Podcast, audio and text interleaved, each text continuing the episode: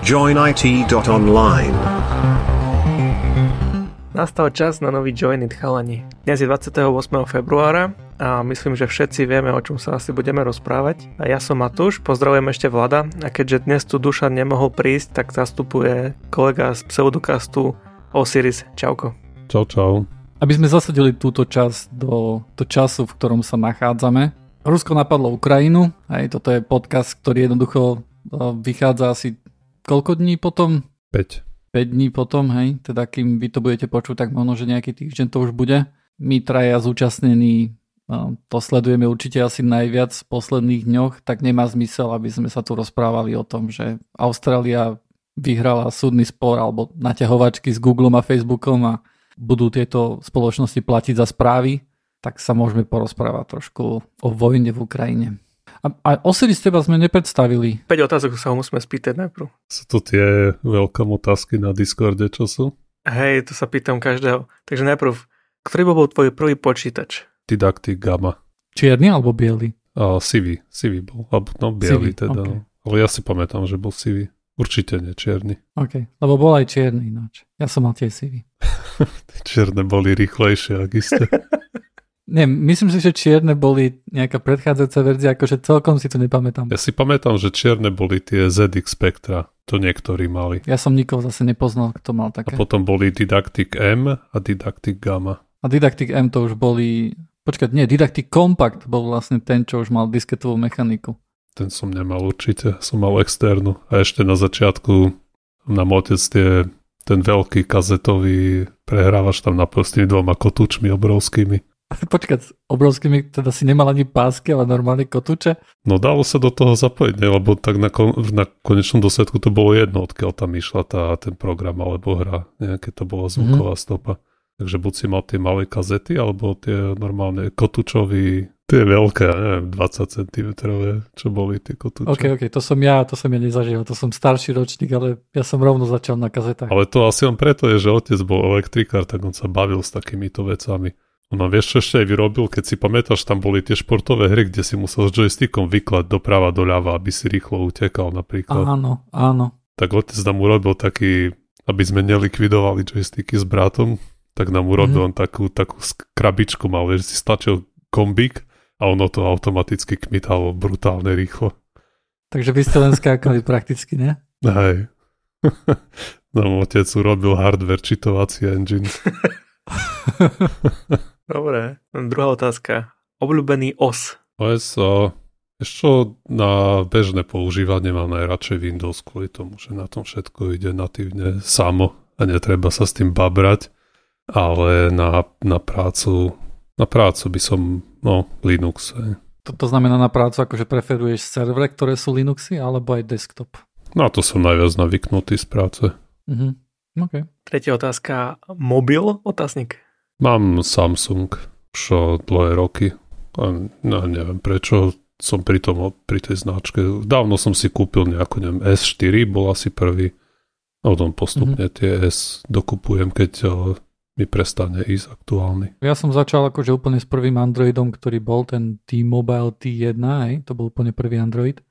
Ten som si z z Veľkej Británie nechal doniesť a potom som mal nejaké iné telefóny ešte medzi tým, ale keď som si kúpil Samsung Galaxy S2, tak to bol akože strašne dobrý telefón, ja si ho pamätám, že on sa neošúchal, hej, netrebal na neho žiadny obal, to, to teraz takže také mobily ani neexistujú.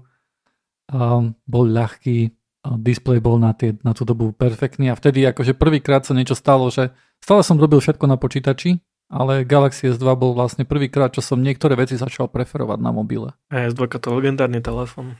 Ty si za kým začal? Ako čo sa týka smartfónu, tak ja som mal prvý ešte Windows Phone, Sony Xperia. OK. OK. No, vysielaču kalavesnicu, vieš, aký som bol boss. wow. Môj mm. úplne prvý bol nejaký HTC, čo som dostal ako firemný. A ďalšia otázka pre Osirisa. Obľúbený jazyk? Asi turečtina. Nie, programácii tak trošičku ovládam asi iba rast, takže asi rast, no, čo iné mi ostáva. Jednoznačne najlepší jazyk. Presne tak. Tu sa tu nie je o čom polemizovať, si myslím. Chápem, našiel som najlepšieho kamaráta Joinera. Dobre, a posledná otázka. Obľúbené jedlo? Fú, chlape, ešte Buď pizza a tu, čo robí jeden Talian, má v Brne pizzerku a on robí dobrú carbonara. Takže skoro nikomu nechutí. Tam je smotanový základ slanina a vajíčko a peper. Ja to mám hrozne rád. A inak a, a z takých normálnych určite peče na cibulke s uh, rýžou. Mm. To je skoro zadarmo a... Hej, hej, teraz keď treba šetriť, tak je to výborné jedlo. Klape, vieš čo teraz to mali u nás v Lidli v akcii zlacnenú pečeň 600 gramov za 27 korún. To je 1 euro. To je troška. Si sa bil s onými, so starenkami o to? Neviem, nejak im to nejde na dračku z nejakých príčin. O, pretože pečeň veľa ľudí nemá rado, hej. Napríklad moja mama pečeň vôbec, hej, akože pritom sa až dvíha žalúdok. To aj moja žena je taká. Vnútornosti vôbec. Kvôli tomu, že tu máme vlastne Osirisa, ktorý je e, jeden z pseudokastu, čo je skeptický podcast, ktorý poslucháčom, ktorí ho nepoznajú, tiež odporúčame. Zaoberá sa vedou a vlastne rôznymi aj konšpiračnými teóriami a tak ďalej. A teraz vyšiel taký nový slovenský zákon, ktorý umožní e, SKNIKu blokovať domény, ktoré slúžia napríklad na ruskú propagandu alebo ktoré propagujú vojnu. Uh-huh. Myslím, že nejaký podobný zákon, vlastne vy ste s tým začali, hej? Vy v Čechách ste mali prvý nejaký taký zákon však?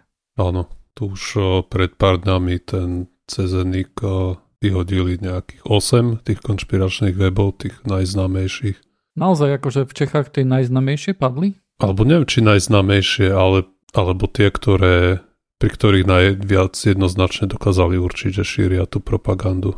Ja som si úplne hmm. istý, aký algoritmus tam používali. Pamätám si, že ich bolo 8 a ako mali to je nejak zákonne podložené, že to neurobí len tak Miernix Dirnix. Mm-hmm. U nás vlastne na Slovensku tie také mne najviac známe domény som vyskúšal, infovojna.sk stále funguje, a hlavné správy stále fungujú a takisto Zemavek stále funguje. Takže. Či to ne, nie je podľa toho nejakého hodnotenia, ako viem, že to robí tí, ja neviem, či Blbec online má tam nejaké hodnotenie, alebo ktorá stránka, nejaký agregátor tam, ale ešte tam mal od 0 mm-hmm. do 10 a možno vyhadzoval len tie, čo majú desiatku, aj keď možno neboli až také známe mm. že boli najagresívnejšie v tomto smere. Mm. Lebo ja som z tých českých, ktoré odstranili, som tiež poznal možno 3 napríklad z tých 8. Zvyšné tiež mi nič nehovorili. Ale tam väčšinou, to v tom sa aj ako stratenie, tam dávajú rôzne variácie na tie najdôležitejšie správy, najlepšie správy, jediné správy. Včera by sa v tom vyznal. Aj no. Ale takto blokovanie domen, to je taký celkom, ja to vnímam ako celkom taký slabý nástroj, lebo vieš, zablokujú si iba .cz alebo .sk, hej, domény, ale... Vlado, môžeš e, vysvetliť, alebo neviem, čo je ten nick, alebo SK nick, čo to znamená? To je niekto, kto, kto má na starosti akože tú hlavnú .sk doménu, hej, a tam akože umožňuje ďalšie domény na to vešať, hej, on je ako keby hlavný boss .sk. Uh-huh. To znamená, že keď chceš mať .sk, tak SK si môže povedať, že no nebudeš to mať, hej. Nebudeš mať doménu, ktorá sa končí na .sk. A takisto CZNIC je to isté, ale pre doménu .cz. Ale tým pádom, že oni vlastne robia, že vlastne majú iba vlastnú doménu, samozrejme majú nejaké, nejakú areu svojej pôsobnosti, tak uh, im to napríklad neumožňuje samozrejme zablokovať nejakú stránku, ktorá je .com alebo napríklad, ktoré je bodka online, ako join it online, hej, takže my sme akože safe, uh, tento zákon nás nemôže uh, uh, zablokovať cez SKNIC teda. Zaujímalo by ma, nakoľko je to opatrenie vôbec účinné, lebo si hovorím, že väčšina tých správ sa bez tak šíri nejakým Facebookom a tam je občanovi asi jedno, kde presne sa tá stránka nachádza. Po prvé si to aj tak neprečíta a po druhé aj tak stlačí share a hotovo. Hej, Tiež si to tak predstavujem, že napríklad, že ak majú niektoré z tých webov nejakú facebookovú stránku, tak jednoducho tam ďalej pod tým facebookovým accountom šíria akože veci, len možno, že sa presťahovali, alebo tam dávajú IPčku, však to je akože v konečnom dôsledku jedno. Hmm. No na druhej strane možno niekde začať museli s tým a to je nejaké Aj. proste jednoduché, jednoduché riešenie, ako im to znepríjemniť. Aj, škoda, že tu nie je Dušan, on by určite bol proti tomuto, pretože on je celkovo za taký slabý inter, slobodný internet, nie slabý internet. A jednoducho ja v tomto zatiaľ, akože môžeme sa na to pozrieť takým spôsobom, že slippery slope argument, hej, a že teraz zakazujú ich a onedloho budú pseudokaz.sk zakazovať, ale zatiaľ, kým sa tak nedeje, tak ja akože proti tomu tu nejaké výhrady nemám veľké. Tak v zásade sa asi zhodneme na tom, nie? že úplne všetko by nemalo byť možné si to tam vešať, že niektoré veci sú off limits a už je debata úplne legitímna, kde tú čiaru nakreslíme. Možno Dušan by ju nakreslil ďalej ako my, alebo bližšie, podľa to, z ktorej strany sa na to dívaš. Ale určite by ju nakreslil zle, pretože tu není, takže môžeme sa na tom zhodnúť. Budúci týždeň príde Dušan a povie svoju verziu. Ďalšia vec, ktorá sa vlastne stala kvôli um, tomuto konfliktu je znovu zrodenie stránok, ktoré dosujú rôzne uh, web stránky. Uh, toto fičalo ešte takedy, keď som bol na Intraku, kde naozaj akože stačilo, uh, aby som vysvetlil, prijete na stránku a tá stránka jednoducho robí miesto vás to, že cez uh, JavaScript posiela cez váš browser uh, requesty na nejaké iné web stránky, hej, ktoré sa snažia zahltiť. A toto v minulosti fungovalo veľmi dobre, tam stačilo zo pár ľudí a stránka išla dole, ale momentálne akože v dnešnej dobe takéto stránky už nie sú veľmi účinné kvôli tomu, že spravodajské servery jednoducho sú príliš silné, majú príliš veľké uploady a bežní užívateľia majú malé uploady, takže takéto dosť veci nefungujú.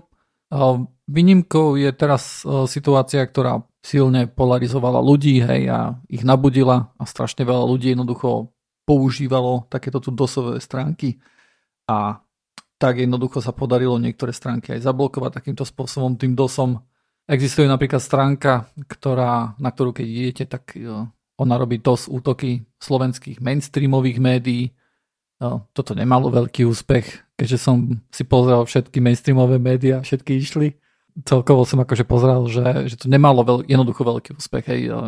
Myslím, že uh, myslím, že, že niekto písal z, uh, z webu STVčky, že oni žiadny DOS ani nezaznamenali. Hej. Takže uh, bolo to asi na takej nejakej úrovni. Uh, to sa asi nestretlo s nejakým úspechom. Uh, existuje takisto aj uh, web, ktorý dosuje médiá, ktoré uh, žijú v alternatívnom svete, alebo skrátené alternatívne médiá a tento už bol účinnejší. Napríklad sa mu podarilo zhodiť stránku Zemabek. Takisto hlavné správy boli tiež nedostupné, akože záleží od toho, že kedy ste na tú stránku išli.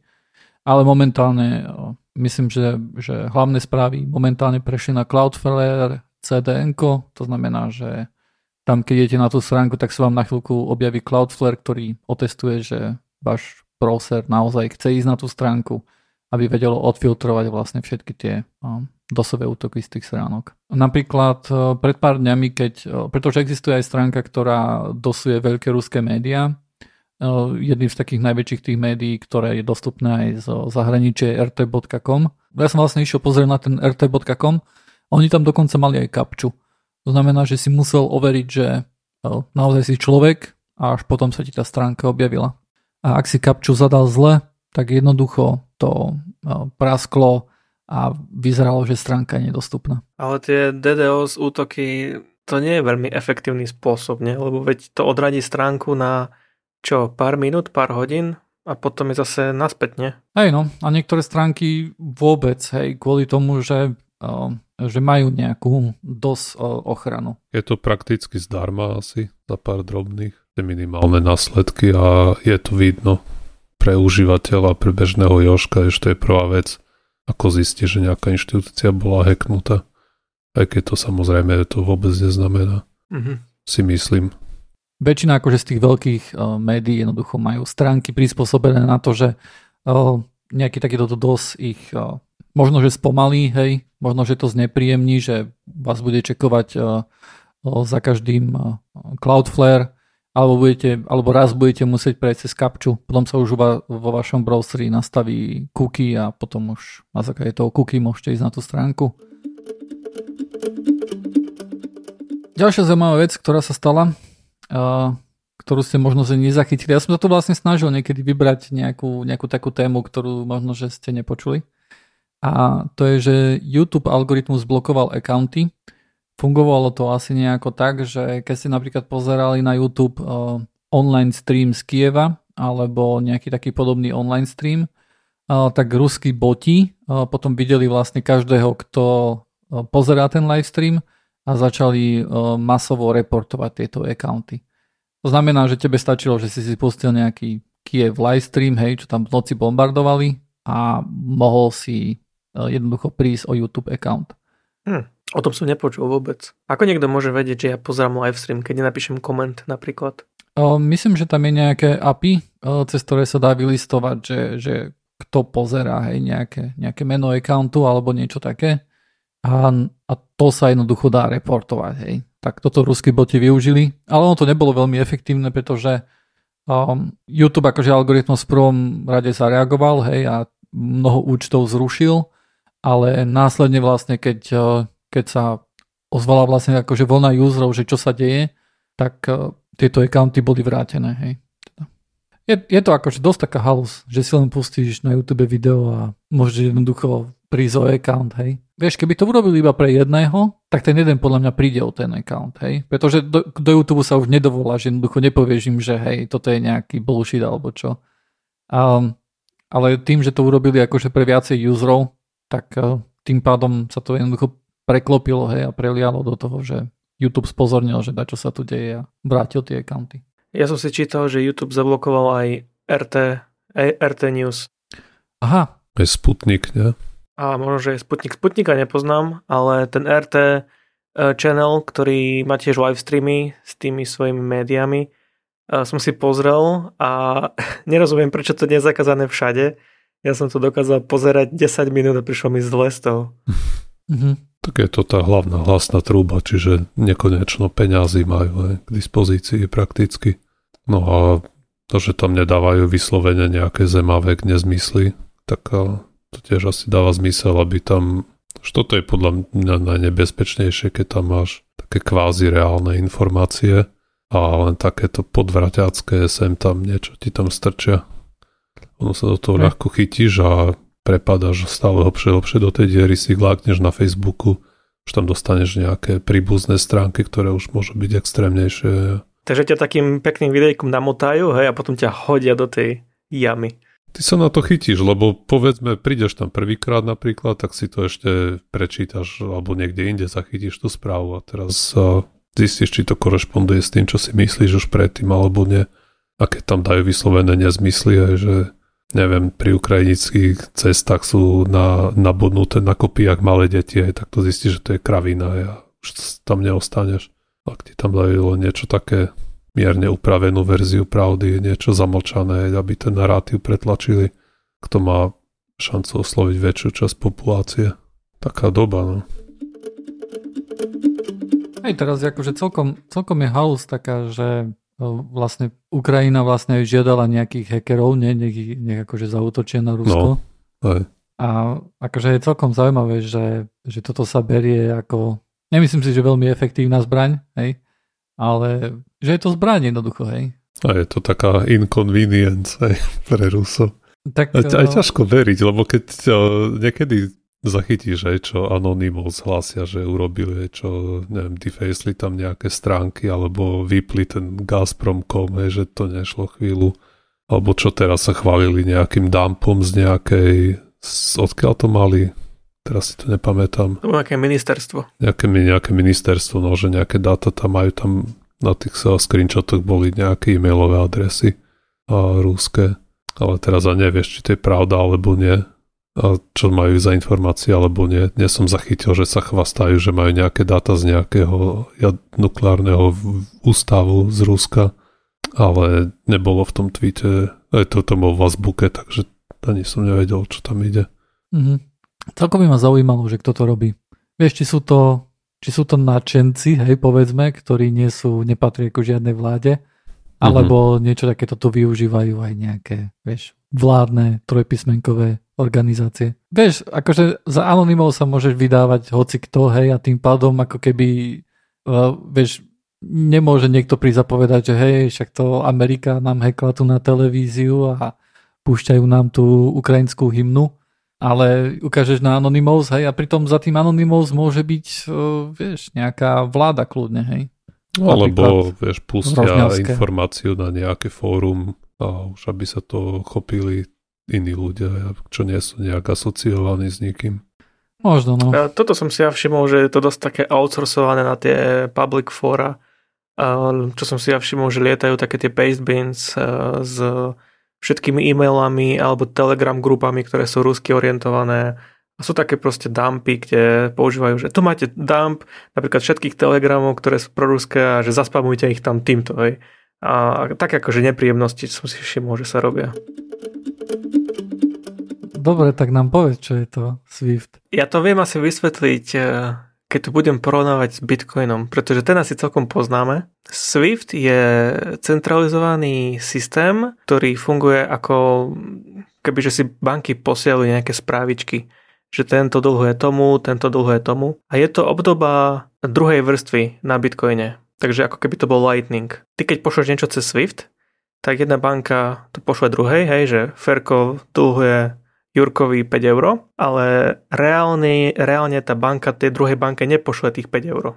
Pošle iba tú správu. Ale tých 5 eur sa presunie až neskôr cez nejaký clearing, ktorý sa robí môže raz mesačne. Zatiaľ čo Bitcoin, ako keď ty pošleš Bitcoin niekomu inému, tak e, sa ten Bitcoin akože reálne pošle. Takže tam je ten rozdiel.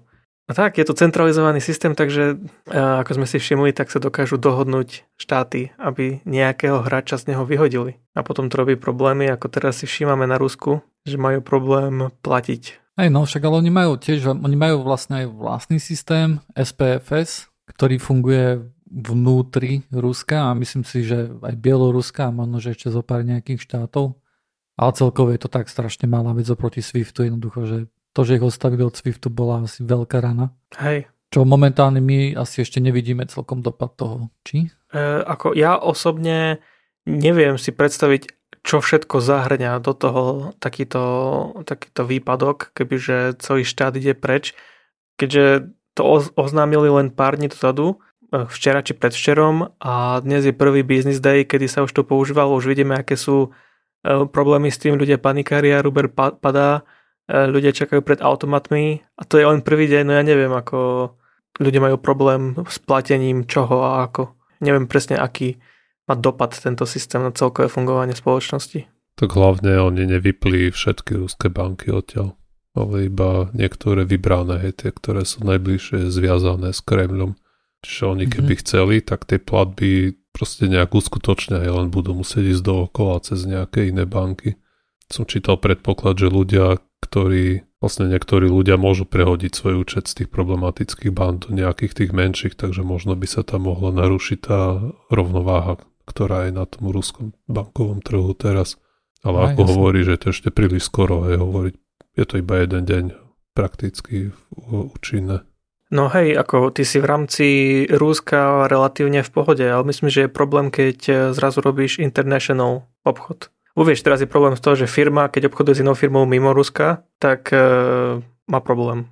No jasné. A ak to nie je Čína, hej, lebo Čína má zase CIPS, čo je niečo ako SWIFT, ale čínske, hej, myslím, že to je o dosť väčšie ako SPFS.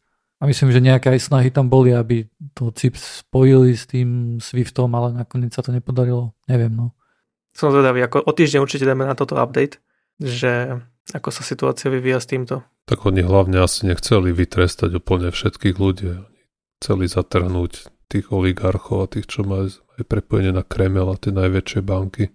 Takže ten workaround, to, že tam je to, že si môže nejaký serioža kúpiť tričko z Európy, to, to asi nikoho veľmi neotravuje. A hlavne nechali tie banky, ktoré ponúkajú ten gas pre Európu, aby stále mohli platiť za to. Aj ten plyn. Ten plyn, áno. No len nejako nejde do hlavy, že vieš, keď tam používajú SPFS, tak prečo odrazu je problém s vyberaním eh, z, z bankomatov, hej? Však eh, vieš, na to by SWIFT nemali potrebovať. Možno, že potrebujú, I don't know. A že toto nevadí, oni si vyberali preto, lebo z obav, že ako rubel bude klesať, tak hlavne chcú za to kúpiť doláre, alebo eura, alebo hoci čo iné. Uh-huh. Uh-huh. a chcú mať hotovosť, lebo vidím, čo sa stalo z Berbanku, tej európskej časti, že vlastne už v Česku je, idú dobré licenciu a vlastne končí kvôli tomuto. 1,4 trilióna rubľov vybrali, zatiaľ čo rekord bol 100 miliard predtým, keď začal COVID. Fú, takže 10 krát viac. Neviem, no tak Rusi, aspoň ja som na niečo také počul, že budú chcieť vytvoriť nejakú, alebo sa pohrávali s myšlienkou, že nejakú vlastnú kryptomenu, hej, začnú. Ja si osobne myslím, akože len e, špekulácia, že sa zbavia rubľa celkovo, rubel skončí a vytvoria niečo iné, nejaký Russia coin. No dobré, akože vieš, ale stále to môže byť kryptomena, určite nejakým spôsobom centralizovaná, ale... A hej, ale to už nie krypto, vieš. Neviem, akože poviem ti takto, hej, momentálne nie je radno protirečiť Putinovi, hej. Putin povie, že to je kryptorubel, tak to do to bude kryptorubel, hej. Môžeme sa byť za iné veci, ale toto môžeme nechať. Tak to je, lebo povráva sa, že veľmi s počítačom nepracuje, že na smartfón nepoužíva že je trochu mimo týchto technologických uh, hračičiek. Ozaj? Fakt? To nevedel. Hej? Ste nevedeli? A že to som čítal nejakú analýzu, že prečo mu tak prešvihlo úplne teraz v poslednej dobe. Tak uh, tí nejakí ľudia, ktorí sa vy, vyznajú alebo pohybujú v blízkosti jeho, dajme tomu nejakí kremlológovia, tak uh, hovoria, že chlap bol paranoidný trochu už predtým, ale že ako prišiel COVID, tak sa brutálne odizoloval, že je zavretý tam v nejakom svojom moskovskom sídle v suteréne, nikoho k sebe nepúšťal tie dva roky, že nerobí s počítačom, nepoužíva smartfón, takže on je, on si tam proste on študoval nejaké bajné príbehy o Rusku v minulosti, keď bolo veľké, ako bolo malo Rusko a veľko Rusko a neviem čo, uh-huh. tie národy. A že mu úplne z toho cvaklo z tej izolácie.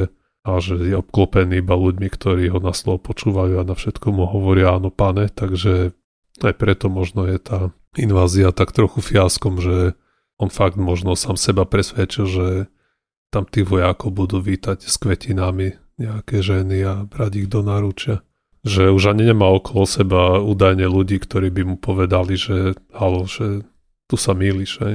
že toto tak to nerobme. Že...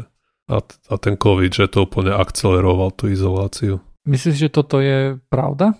Ťažko povedať, lebo tí kremlologovia, hej, to sú ľudia, ktorí lebo do nejakého roku amici mali nejakého špiona v tom kruhu aj okolo Putina.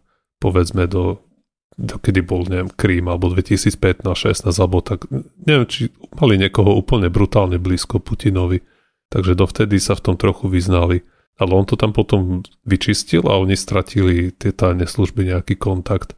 A teraz už proste sú všetci len sa na to dívajú zvonku, do nekonečna si pozerajú, čo hovorí, ako sa pri tom tvári, v ktorom oku má týka a podobne. Už sa to, tie paterny tam analizujú. Takže je to veľmi podstate nemožné teraz povedať, čo si chlap myslí a mm. ako to je naozaj. Ale faktom ostáva, že tá izolácia že toho drží dodnes. A on si pozrie, ak sa radí so svojimi najbližšími a on sedí za vrch stola a najbližší človek je od neho 10 metrov. Alebo tá slávna fotka s Macronom, nie? Cez 10 metrový stôl. No, No ale to aj úplne teraz vyšlo, ako bol za stolom s nejakými svojimi ministrami. Aj 7 ľudí stojí, sedí na jednej strane stola a 10 metrov na druhej strane stola je Putin. Uh-huh. Že tam keby si oni sa na ňom uchechtávali a si posielali nejaké papieriky, že to je ale vúl, hej, tak ani by to nevidel, hej, čo tam vystrajajú. Možno preto je práve paranoidný. No, možno. Toto je zaujímavá téma o tom, že aký telefon používa Putin. A pozeral som aj na internete, že viackrát písali, že on nepoužíva žiaden telefón, ale ja som mal vždy taký pocit, že on používa iPhone, vieš, lebo Rusi majú radi iPhony, vieš, a tie Adidas, tepláky, ale on asi teda Myslíš, že má Adidas ako? Môže znútra má tie pasiky. Možno však je špión, nie? tak musí to nejak zamaskovať, tak si to oblieče naopak a basta. Ak nemá iPhone a nepozerá si Reddit a nevie, čo sa deje na Twitteri. Akože celkom dobré meme mu uchádzajú, myslím si, že momentálne. No neviem, ako by reagoval, keby že videl, čo si ľudia z neho ako rozstrandu robia na internete. Úplne podľa mňa by nemal, určite by nemal iPhone. Myslím si, že on je tak, akože on je proti Amerike, aspoň na vonok, hej, skôr si predstavujem, že by mal nejaký, že ak by mal nejaký smartfón, tak by to bola nejaká ruská výroba. Mm-hmm. Aj s ruským OS nejakým. Mm, ja si naopak myslím, že on je taký typ trochu ako pán Fico, že proste má rád brutálne luxusné veci, takže si myslím, že on by mal nejaký ja neviem, švajčiarsky smartfón alebo nejaké Ferrari alebo nejaký podobný gičový nezmysel za 30 tisíc eur kus. Tento Vertu telefón. No, no, no, niečo také. Aby som sa nejak dostal ku ďalšej téme, lebo sme sa nejak zarozprávali, tak uh, vlastne videl som celkom také, lebo ja som na TikToku a ten TikTok vlastne funguje tak, že ty si len scrolluješ. Počkaj, toto je dôležitá téma. Prečo si na TikToku? Sa pomýlil? Si chcel Nie. inštalovať niečo iné? Nie, akože ja mám stále pocit, hej, že keď nejaká masa ľudí má niečo rada, hej, tak ja, tak ja si to rád vyskúšam, lebo si myslím, že OK, eh, že možno, že niečo na tom je. Niekedy príjem na to, že, že, že je to pre mňa jednoducho nezmysel, že mne sa to nepáči, hej, a niekedy príjem na to, že OK, toto je super vec. TikTok je pre mňa super vec. Je to kvôli tomu, že tam jednoducho máš také krátke, možno, že neviem, neviem, aké je maximum, možno, že 20-30 sekundové video, a ktoré keď dojde do konca, tak, zač- tak začne zase ísť od začiatku a len sa opakuje dookola, hej. A ty môžeš scrollovať dole, akože posunieš to a ideš na ďalšie video. A tam ten algoritmus funguje nejakým takým spôsobom, že on robí nejakú AI analýzu toho, čo sa nachádza v tom videu, čo sa nachádza v tom texte, kto si to pozerá a tak ďalej a tak ďalej. A na základe toho, ako dlho ja to video pozerám, hej, či som si to pozrel 5 sekúnd alebo 10 sekúnd, alebo či som si to trikrát pozrel, tak na základe toho usudzuje, že čo sa mi páči. Hej. Ja som robil aj taký experiment napríklad, že o, tým, že som ja akože ja som taký atypický TikTok user, ja pozerám len psov, hej, tak akože, keď tam je, to, to je ináč akože, keď si niekto otvorí môj TikTok, hej, a začne tam akože ukazovať, tak samý pes, hej, tam už jednoducho, u mňa sa už ani nesnaží sa ma nalákať na cickaté ženy, hej, jednoducho už, už tak vie, že ja sa jednoducho iba, iba psy pozerám, hej. Robil som experiment jednoducho, že keď mi ukázal nejakú ženu, tak som na ne ostal akože dlhšie, hej, som si pozrel to, to celé video. A, a začal mi ukazovať veľmi rýchlo ženy, hej, lebo to veľmi rýchlo reaguje.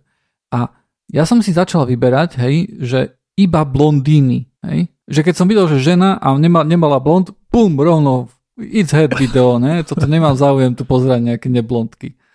No, to bolo, to bola strašidelné, ako rýchlo jednoducho som mal, bol môj TikTok jednoducho plný blondín, hej. Takže ono, vieš, tá analýza jednoducho podľa mňa, akože ja som si to vysvetlil nejak, tak samozrejme môže, môže byť, že ma, zaho- že ma prihodilo ku nejakej kohort grupe, ktorá má rada iba blondinky, ale uh, vieme jednoducho, že TikTok uh, robí aj, aj analýzu tých videí, hej, takže možno, že robí aj to, že kto má aké vlasy, hej. Možno, že to je súčasť tej analýzy. Ťažko povedať, ale je to akože niekedy aj strašidelné, že ako dobre to funguje. A čo som vlastne, čo som vlastne chcel povedať bolo, že, že sa vlastne bavili na, na jednom fóre, takže že keď to ešte vlastne vyzeralo, že Čína bude oveľa viac podporovať Rusko ako momentálne podporuje, hej, momentálne mi skôr pripadá taká neutrálna, ma opravte, ak sa mýlim. Tak oni ako keby sa nevedeli, alebo nechceli úplne rozhodnúť, že na ktorú stranu sa pridajú. Akože tak nejak zdržanlivo sú skôr s Ruskom, ale nechávajú si vrátka otvorené, aby v prípade, že by to začalo vyzerať blbie, tak ho mohli odkopnúť proste. Aspoň ja som nadobudol z toho taký pocit, že takticky vyčkávajú, kde si utrhnúť najviac eh, profitu pre seba. Lebo ich nespája nejaká veľká láska zrovna k Rúsku, bo tiež tam poškulujú na ten Sibír. Akože tiež som mal taký pocit, ale na tom fóre vlastne, keď zo začiatku to ešte vyzeralo, že Čína a Rusko budú oveľa viaci spolu, tak sa tam vlastne začali baviť, že, že TikTok uh, by veľmi akože úpravou algoritmu hej, a podľa toho, že čo ti posúva, by vedel akože relatívne, by vedel, vieš, akože nejakú propagandu šíriť, hej, alebo vedel by, vedel by jednoducho ovplyvňovať názory. Iba zmenou algoritmov a iba tým, že čo ti ukazuje. Uh-huh. Hej. Ono, ja som, ja som akože nejaký taký experiment aj robil, lebo akože momentálne už nemám TikTok plný e, psíkov, ale plný Ukrajiny a, a Ruska. A, a snažil som vlastne sa zistiť, že, že keď nejaký TikTok bol, bol ruský, hej, akože ktorý bol mierený, akože, lebo akože tým, že som pri Ukrajine samozrejme, tak mne akože mierilo za začiatku veci, ktoré boli natáčané Ukrajinou, hej. A tak som tam videl rôzne veci ako ten Ghost of Kiev, hej, a tak ďalej. Ale ja som sa snažil jednoducho nájsť nejaké video, ktoré bolo ruské a snažil som sa na ňom dlhšie byť, hej. Uh-huh. Jednoducho som chcel vidieť, že, že, že keď niekto chce pozerať ruské videá, akože tohto konfliktu, takže snažím sa správať ako on jednoducho, hej. Ale nepodarilo sa mi to, hej. Je to buď tým, že jednoducho, že, že tých ruských vecí tam asi veľa nie je z toho konfliktu, lebo my, myslím, že, že to sa aj reportovalo, že tým ľuďom, tým ruským vojakom zobrali mobily, hej. Ešte keď si mysleli vlastne, že to bude len cvičenie na ruských hraniciach. Takže možno, že z toho nie sú videá, alebo čo ja viem čo. Však teraz sme pastovali tam, nie, telefon chlapika, ktorého zabili mal smartfón, messenger normálne. To som ja nevidel, a to bol Rus, hej? Ruský vojak teda. To bol Rus, hej. No ale jednoducho to som chcel povedať, že, že som sa snažil nejakým spôsobom z toho TikToku vydolovať propagandistickú mašinu, hej, ale sa mi to nejak nedarí, hej, stále. A už som to aj, už som to aj vzdal, lebo samozrejme uh, už sledujem to, čo chcem sledovať, hej.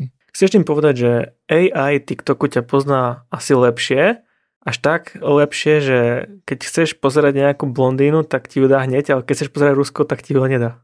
Alebo je to podľa regiónu. Takže Slováci majú radi blondíny a nemajú radi Rusov.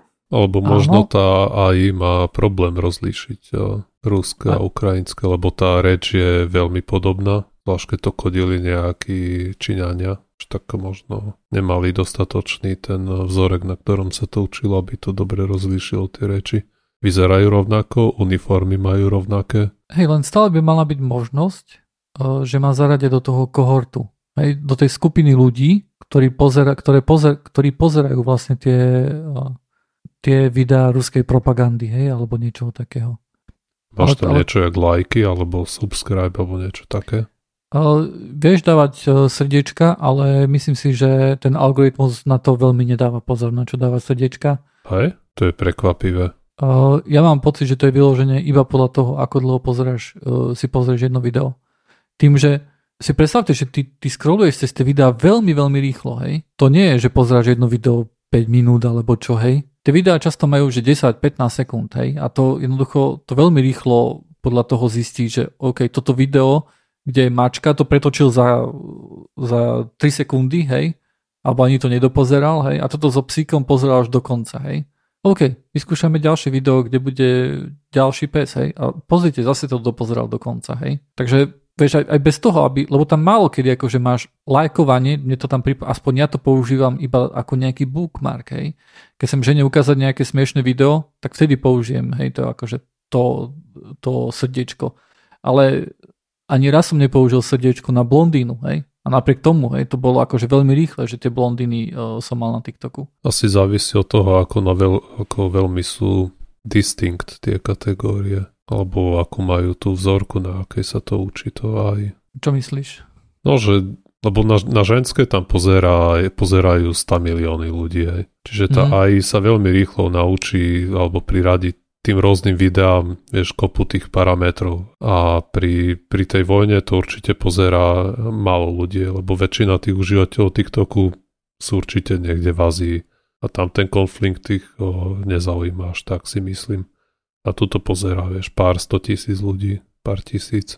Takže si myslím, že stále, že to je ten problém toho, že ani samotný TikTok algoritmus nevie, roz, alebo ne, nemá tam dostatočne výrazné tie kategórie aj propaganda versus alebo Rusko versus Ukrajina. Možno. Že nie sú také weighted ako, ako nejaké ostatné parametre toho videa. Alebo to majú, vieš, keď si z Ruska, dostaneš iný content, ako keď si z niekého inoka ďalej. Hej. Presne ako YouTube a rt.com, hej, v Ukrajine nejde, hej, a inde ide, hej. Možno keby si si nastavil v telefóne ruštinu, by to vyzeralo lepšie. To je zaujímavý nápad. Alebo si dáš spoofing na ruskú oblasť. Aj. Aj len, aj, akože mohol by som to spraviť, neviem, ako, ešte asi aj VPN by určite pomohla. Uh-huh. Ku tomu, ku tomu TikToku len, len toľko, že, že, jednoducho, že tam sa mi nepodarilo nejakým spôsobom dostať do toho kortu. A, a, a snažím sa stále akože tým vlastne, že som účinkoval pseudokaste volá kedy, dávno, dávno, tak sa snažím stále akože nájsť tie, tie propagandistické weby a veľmi často tie ruské nie sú napríklad dostupné z Európy, hej. Uh-huh. Že sú dostupné hm. len z Ruska napríklad. A na, na nich sa jednoducho dostaneš iba cez VPN. No a ja nie som veľmi na VPN. JetBrains firma odsudila útoky Putinovej vlády. Nerozprávali sme sa už o JetBrains? Hej, to je firma, ktorá vyrába akože také development idečka na programovanie. Ono to je veľmi, veľmi populárne, by som povedal, že to je jedna z takých tých top uh, idečiek vytvára. Hlavne čo sa týka Javy, hej, napríklad na Rust sa to tiež celkom používa. A tam vlastne akože tí zakladatelia sú Rusi a JetBrains Twitter napísal niečo, uh, niečo škaredé a odsudila akože útoky Putinovej vlády. Uh-huh. A to je celkom uh, veľký risk, uh, kvôli tomu, že JetBrains má relatívne veľa peňazí z uh, toho, že má zákazky jednoducho v ruských štátnych organizácií, o ktoré takýmto tu riskantným spôsobom v Rusku môže prísť. A to môže byť akože celkom, celkom problém. Akože napriek tomu aj tu na, na západe je to jedna z tých, akože, z tých popredných vecí, takže si nemyslím, že, že niečo takéto tu by ich položilo, ale celkom celkom sa mi tak, tak páčilo a som si povedal, že hm, mal by som to vyskúšať zase nainštalovať si to idečko. A, a to je vlastne aj celá správa.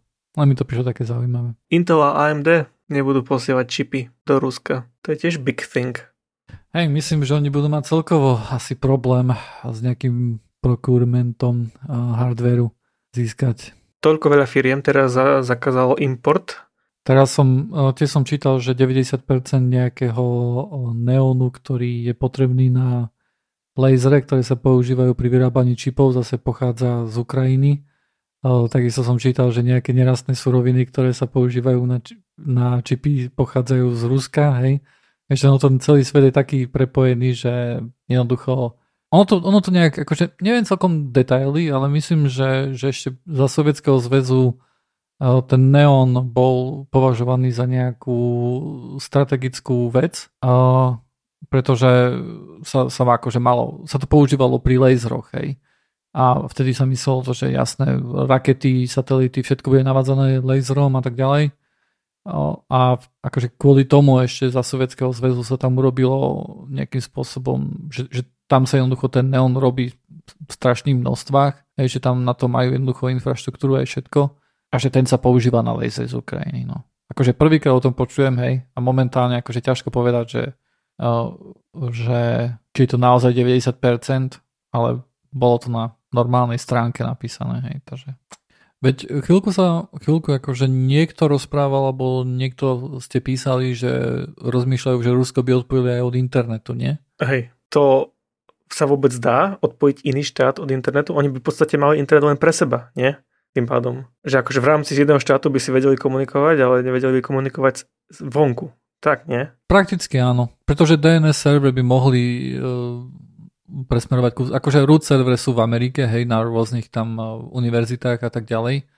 Ale uh, áno, mohli by akože interné, interné veci by mohli fungovať, lenže E, tým, že ten internet takým spôsobom je celý prepojený, hej, môže byť, že niektoré veci, niekto používa AWS a ani o tom poriadne nevie, uh-huh. niekto používa Cloudflare a tak ďalej, e, ktorí tiež akože budú mať servery takisto aj v Rusku, hej, takže stále by to tam akože mohlo fungovať na nejakej úrovni, ale to akože to nikto nevie tak celkom predpovedať, že ako by to tam vyzeralo. Ale myslím, že Rusko sa na niečo takéto tu pripravovalo v minulosti. A myslím, že tiež sa bavili o veľkom firewalle podobne ako je v Číne a myslím, že oni um, že oni, že ak by bol nejaký štát, ktorý by bol na to pripravený okrem Číny samozrejme, tak uh, myslím, že by to bolo Rusko ktoré by dokázalo, dokázalo fungovať ďalej. To už, že, že plno stránok použi, by používalo PayPal a tak ďalej a ten by nešiel, lebo by bol tak kde na AWS, hej, to už je iná vec. Ale že akože internet by fungoval, ale niektorá funkcionalita určite by akože odišla, určite by to malo veľký impact. Len no, neviem, akože, ako veľmi... Išli by tam fyzicky, zobrali by veľkú nejakú pilku a prerezali by to. No, takže ono by sa to určite by sa to vyriešilo cez... Um... Ja, či oni majú Wi-Fi, chápem. Hej, cez, cez mikrovlnku. Sú napojení na svetový internet. Um, nie, nie. Uh, akože nejakým spôsobom cez BGP odstihnúť uh, ruskej ISP by určite išlo. Uh, vyžadovalo by si to súčinnosť veľkého množstva hráčov. Takže ako pri Swifte napríklad. Myslím, že, myslím, že technicky by to bolo náročnejšie. Pretože um, tým, že vlastne, že, že BGP by, by vlastne nejakým spôsobom load balancovalo, hej, tak ten trafik by išiel cez Bielorusko. Ten trafik by mohol prejsť aj cez Čínu, hej, akože nebola by to žiadna sláva. ale akože veľmi veľa, veľmi veľa vlastne tých, tých, tých bodov v tom, v tom BGP by muselo si povedať, že, že ideme do toho. A neviem, že nakoľko by bolo reálne to spraviť, lebo nič, nič akože také veľké sa nespravilo. Vieš, keď sa nejaké také veci spravili, tak sa väčšinou zablokovalo nejaká nejaké jedno ISP, ktoré, myslím, že to bolo nejaké španielské, ktoré posielalo BGP somariny, hej a sa to snažilo zneužívať. Takže také veci si viem predstaviť, ale niečo také ako odpoveď Rusko pre, teoreticky možné, prakticky ťažko prevediteľné, ale stále asi možné. Hej. Ja, podľa mňa by bolo veľmi otázny prínos, lebo ty to síce odpojíš a ja oni nebudú ťa môcť zlostiť s nejakými cyberútokmi a dezinfo, ale na druhej strane ty stratíš brutálny insight do toho, čo sa deje v Rusku, že odrežeš sebať takisto od nich. Tak telefóny by stále fungovali, hej? No hej, ale predsa len tak je to iné, ne? Si odstaviť takýto obrovský zdroj informácie, neodrežeš sa úplne, ale... Ale myslím si, že ak by niečo vyhnalo akože ľudí do ulic, tak by to mohlo byť práve to, že im nejde e, internet, alebo nie je aj, nezablokovali aj Steam v Rusku? Naj, najhoršie sankcie. OK, OK. Je, je ťažké povedať, ty kokos, ťažké veľmi niekedy overiť, že čo naozaj bolo. Hej, ale vieš, tie viaceré zdroje môžu byť tiež iba z jedného zdroja, tiež neviem. Viete, čo musíme spraviť, chalani? Akože tu na, sa ukazuje na veľ, veľmi dôležitá vec. Uh, Rusku VPN-ku. Aha, by sme skúšali tieto veci na vlastnej koži. Áno, ako ináč, hej. A mám ešte jednu zaujímavú témičku, ale Netýka sa to až tak Ruska a Ukrajiny, aj keď spočiatku som si myslel, že to s tým niečo môže byť. A to je hack NVIDIA. Počuli ste o tom? Niečo okrajovo som zachytil, ale priznám sa, že, že moja pozornosť smerovala inde. Hej, takže hej. neviem o tom veľa. E, vieš, akože ja som si spočiatku myslel, že to je nejaký útok na západ, Nvidia, veľké čipy, whatever. Mm-hmm. Ale nie, to bol proste jednoducho ransomware hack od e, nejakej skupiny Lapsus, ktorá ukradla 1 terabajt dát z NVIDIA, chcela nejaké peniaze za to, že im to vráti. Ale teraz čítam, akože update, že vraj NVIDIA hackla Lapsus a zobrala si tie dáta späť a zahackovala im dátové zložiska. Čo? To, to už ty kokos. Ja neviem, či je to celkom právne, hej? či také čo môžeš urobiť. Lebo viem napríklad, že keď, eh, keď Ukrajina vlastne pozývala hackerov, aby im pomohli, tak uh, myslím, že keď pomôžeš, tak je to protizákonné, hej. Toto, že ťa pozve nejaká cudzia vláda hackovať niečo, tak to z toho odrazu neurobí, že OK, mám zelenú kartu, hej. Hej. A, a takisto si myslím, že, že ak Nvidia niekoho hekla a niekomu tam zaheslovala, tak tiež neviem, či to je celkom... Akože celkom pochybujem, že ten Lapsis na nich podá žalobu, hej ale myslím, že to nie je košer. Hej, no, bolo vlastne taký článok v, do Telegraph, kde Lapsus hovoril, že Nvidia si vzala späť tie fajly a zaenkryptovala im machines. Je to v sekcii Rumor Mill. Že ten Lapsus to tvrdil. Hej, Lapsus to tvrdil, hej.